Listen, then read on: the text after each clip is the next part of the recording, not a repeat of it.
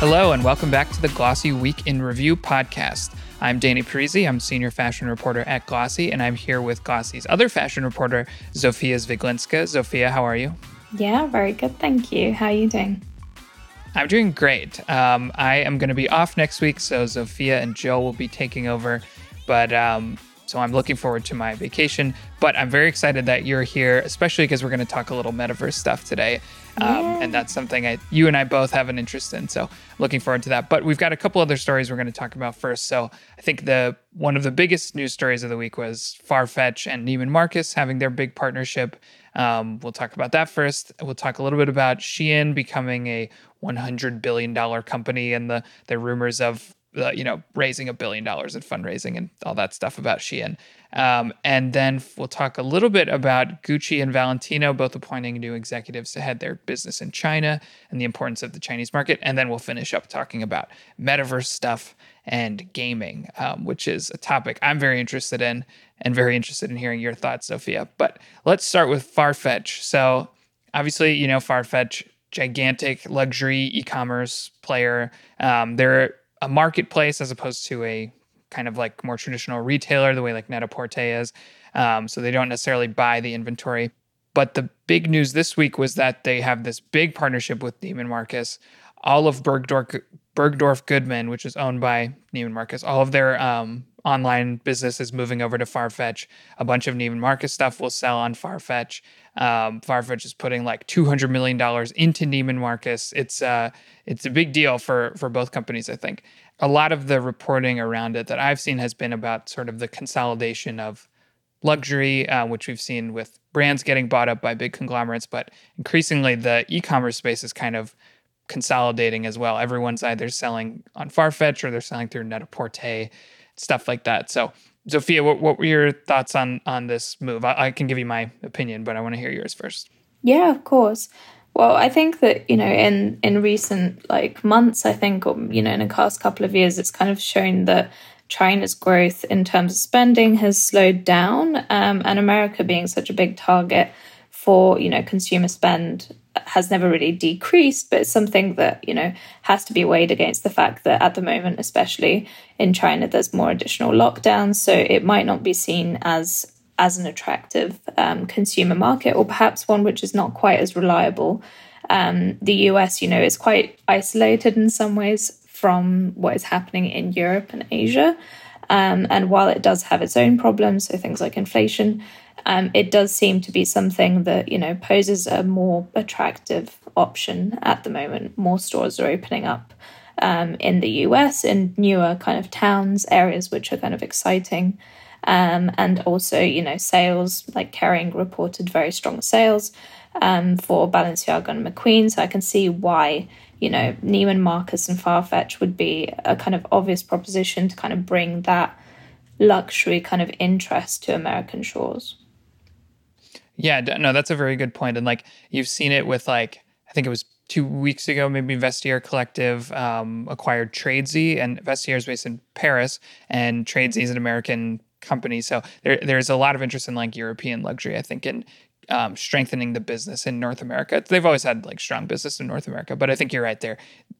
We, meaning Americans, are very insulated from a lot of like the stuff happening in Europe and Asia. We like don't do lockdowns the same as most other places for for good or bad, um, but it's just true.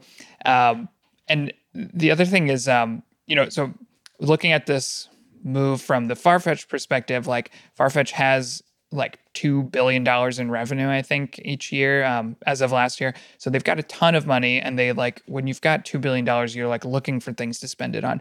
Um, so I think for them, it it's like uh, a boon to their kind of like white label experience to kind of just like work with like some of the bigger American luxury department stores. In some ways, I almost see it as like a maybe not a direct challenge to, but but definitely like in the same vein as Alibaba or Tmall's like luxury pavilion, how having these kind of like discrete setups on the site for luxury brands or luxury retailers like have their own little space, but within the larger like Tmall Tmall platform. And Farfetch, I think, is probably like the closest example to that, not based in China. you know, like to your point, that that's like kind of a, a similar thing to like the luxury pavilion, but you know, focused on the rest of the world. So um, that that was something that stood out to me. And then on like the Neiman Marcus side, like Neiman Marcus has been talking a lot about wanting to you know strengthen their online business and how they were going to put like 600 million dollars into like their technology and stuff. And then it it's kind of funny to me because it's sort of like well we could do it or we, you know what honestly let's just let farfetch handle it. And that's like what farfetch wants. You know they want to be like the person that you just hand off your online stuff to them and like let them handle it.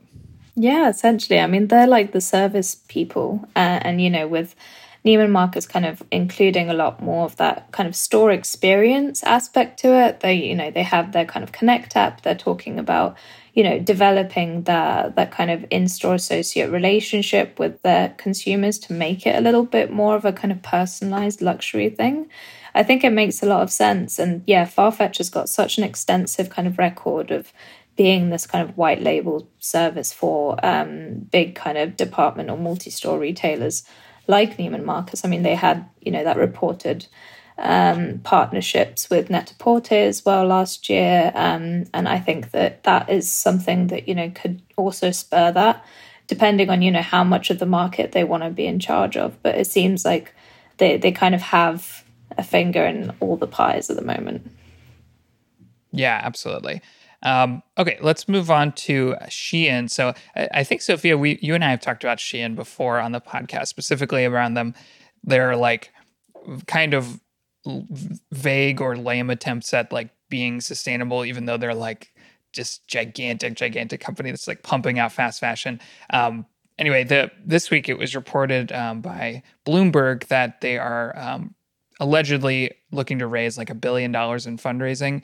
Um, possibly might go public, but possibly might not. Um, it's vague and, and like there have been rumors about this for a while. But the interesting thing to me is just to talk about how Shein, to me, like obviously I've heard of it and I've been aware of it for a little while, but I really like they they I feel like they really kind of not came out of nowhere, but sort of like became gigantic of kind of gradually and without a lot of fanfare, you know? Like I feel like I don't see them except for like on TikTok where people do like Shein hauls and stuff and then just like kind of without anybody realizing it they became like the biggest or one of the biggest like e-commerce like platforms in the entire world. So what do you think is like behind that kind of like like subtle but still like very rapid growth for them? Like, is it just that people love fast fashion and it's cheap, or like, I don't know. What do you think?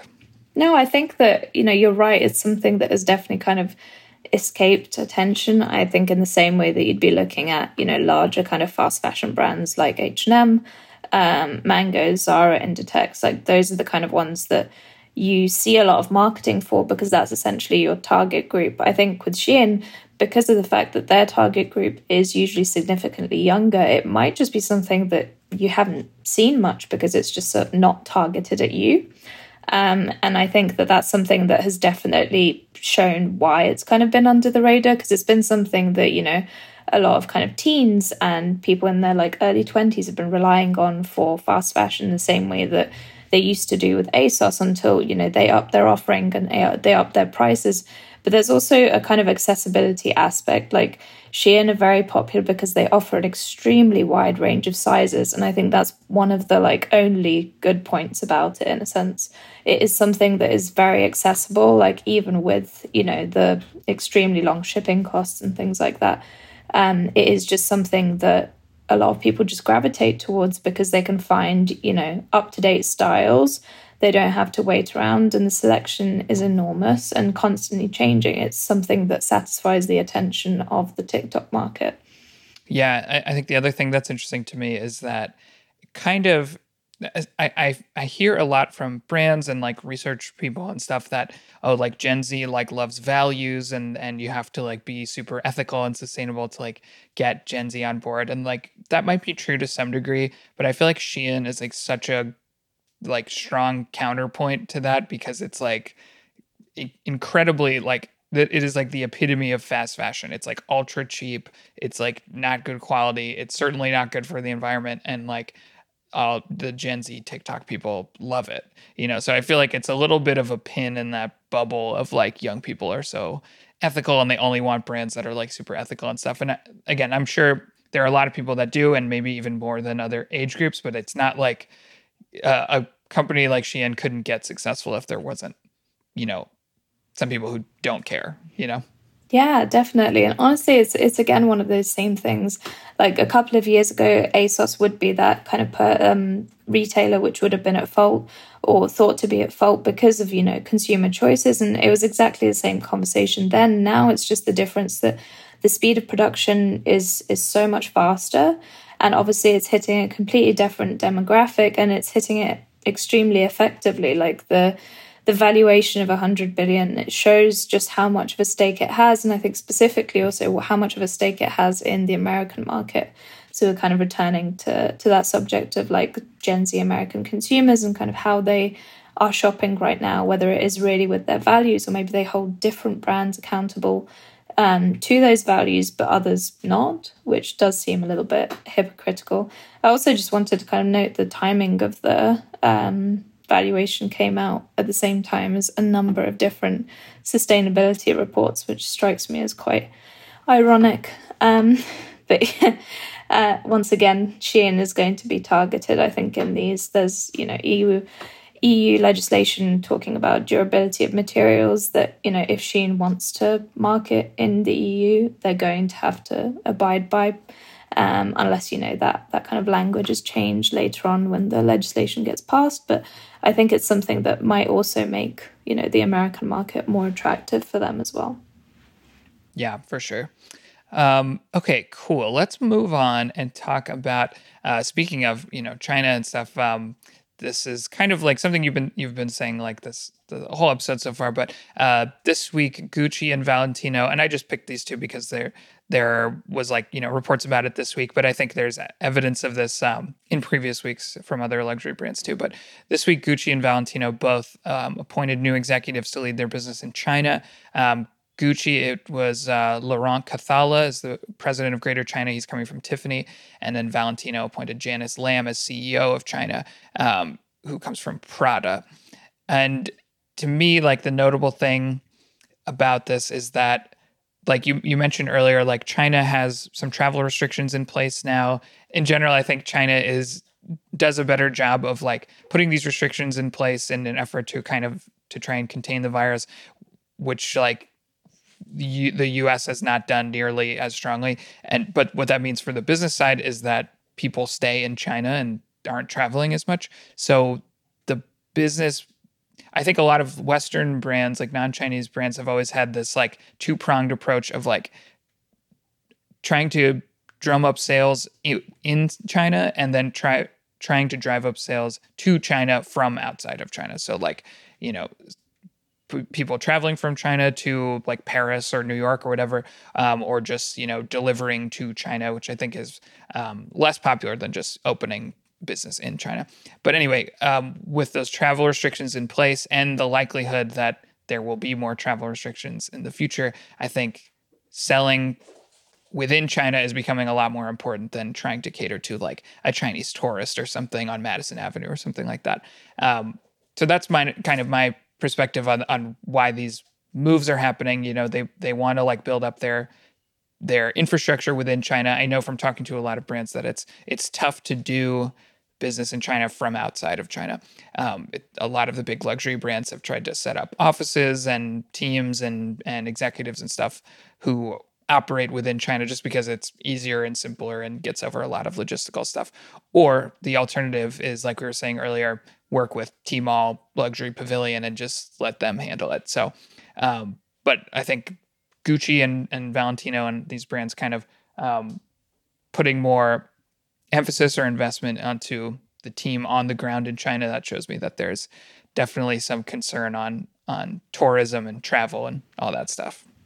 Yeah, definitely. I mean, I think the only thing I'd add to that is obviously managing any kind of PR aspects to it outside of China may seem quite difficult. And I think anticipating, you know, those kind of cultural differences uh, and making sure that the team is kind of effectively integrated with you know all of the kind of regional differences as well within China, I think would make for a much kind of deeper a, a, deeper kind of injection into that market. I think it makes more of a sense to to make it a little bit more integrated um, and a little bit more personalized. I guess I think doing it from the outside does give it a little bit of a generalist feel, and that hasn't worked out very well in the past. Yeah, for sure.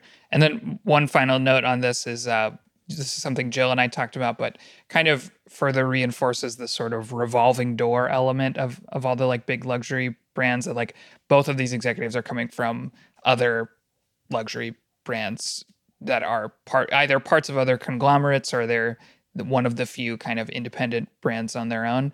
Um, like Gucci is Kering, obviously, um, but Valentino I think is independent, right? I think Valentino owns itself.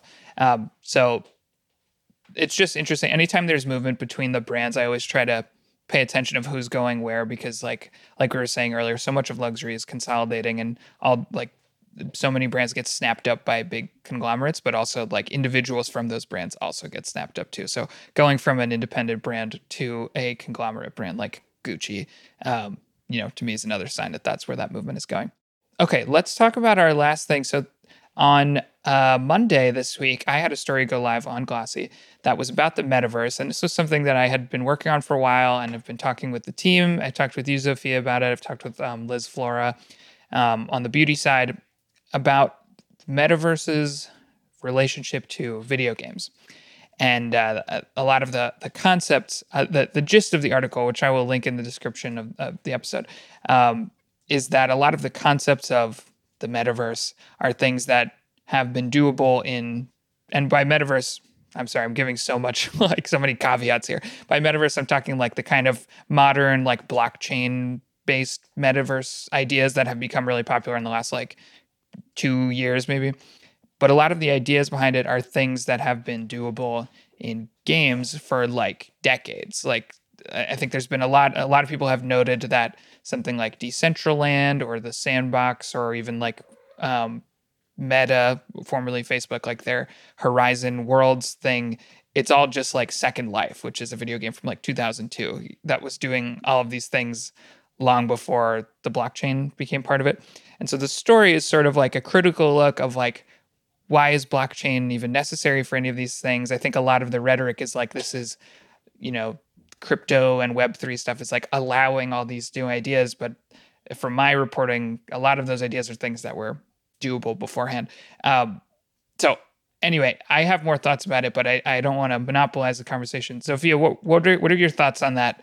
Like the idea of these concepts being new uh, or groundbreaking versus the idea that it's kind of just a different version of something you've been able to do for a while.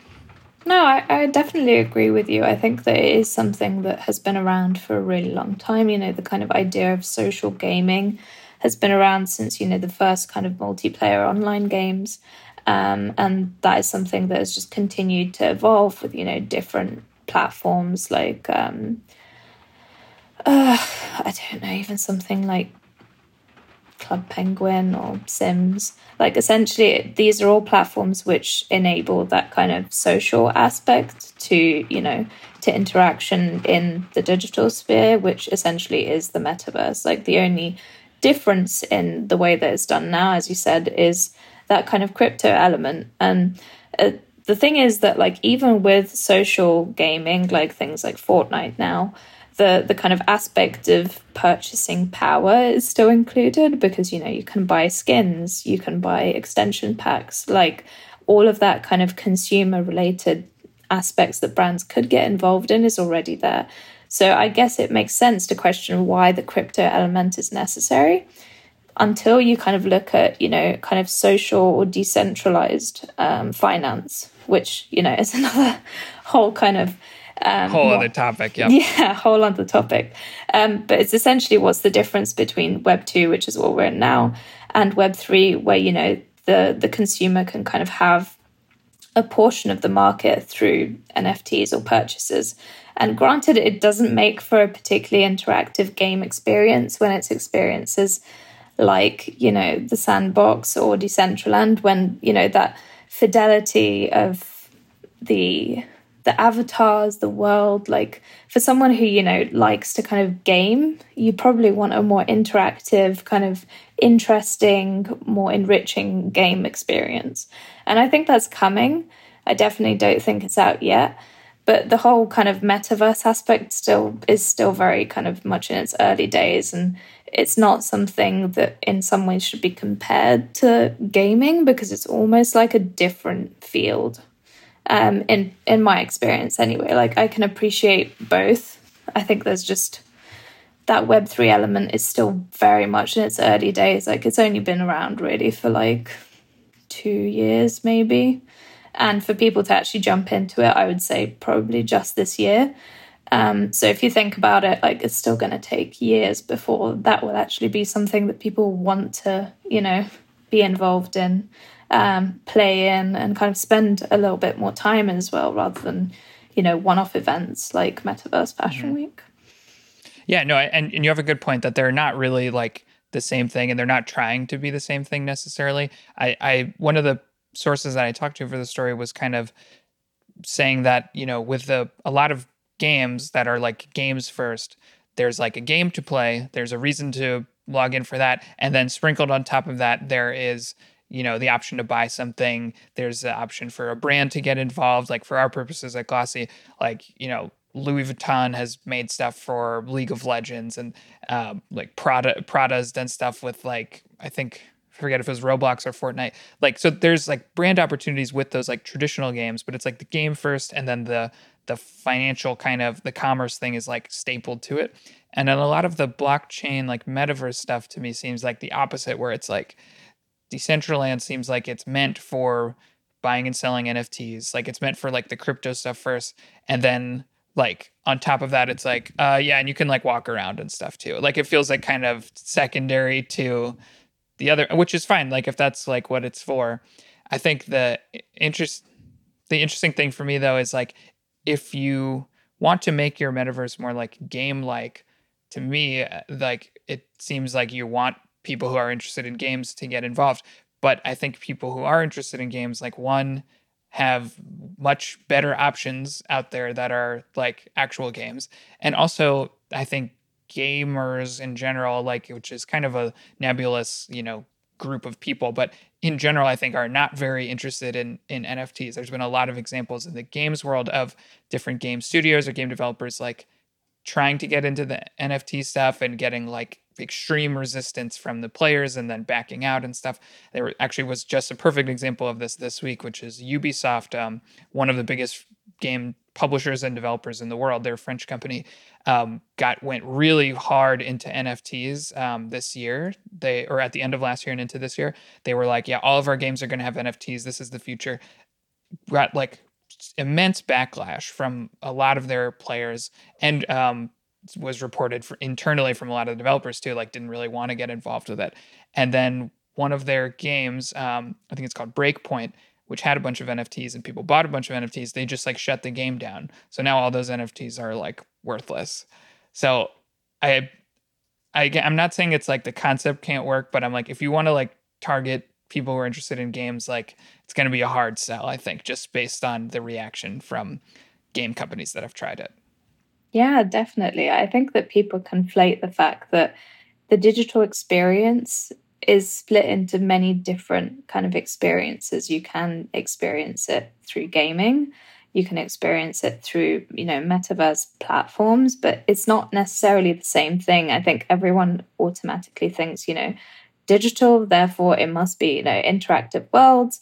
And then, you know, potentially you could include something with gaming. But those things are two distinct things. It's the same way it works in reality, you know. You have things like the stock market, and then you also have, you know, real time games like basketball. Like starting to integrate those even in kind of in reality is difficult enough now imagine doing it in a digital space where you know people are convinced about the concept in the first place like it's going to be a difficult thing to to kind of integrate and i think it's it makes perfect sense that you know gamers would not be keen right now to to get into it. Although it is, it does strike me as funny that an opportunity for them to make money is something they don't want to be involved in. Yeah, that's, that's true, and I I do think that like like you said, it's very early, and I'm sure that there's like there will be use cases for NFTs and, and crypto stuff, like for fashion brands specifically, um, that will make more sense. And and but I feel like right now a lot of the options that I see like feel so like overhyped and like especially compared to the actual experience. So but I mean that's why we're that's why we cover it and and you've written so many great stories about this world. Yeah. I feel like you've got your finger on it. So um, I'm sure in future episodes we will be talking about this um, for a long time to come. Yeah, definitely. I'll, I'll be excited to dig into it as it evolves. Yes. So, okay, I think we will end it there. But thank you so much, Zofia. It's always great to have you. And uh, you will be leading this discussion next week. Yeah, I'm excited for that. And I hope you have a great holiday. Thank you. And for those of you listening, if you have not already um, subscribed to the Glossy podcast, make sure you do so. Not only will you get these episodes with me and Jill, or me and Zofia, um, or next week, Jill and Zofia. um, every Friday, but also every Wednesday, Jill hosts the glossy interview kind of format where she talks to people in the industry. So you'll get two episodes a week. Um, also, if you have not, please rate and review us on Apple Podcasts or whatever podcast app you use. That really does help us a lot. All right. Thank you for listening.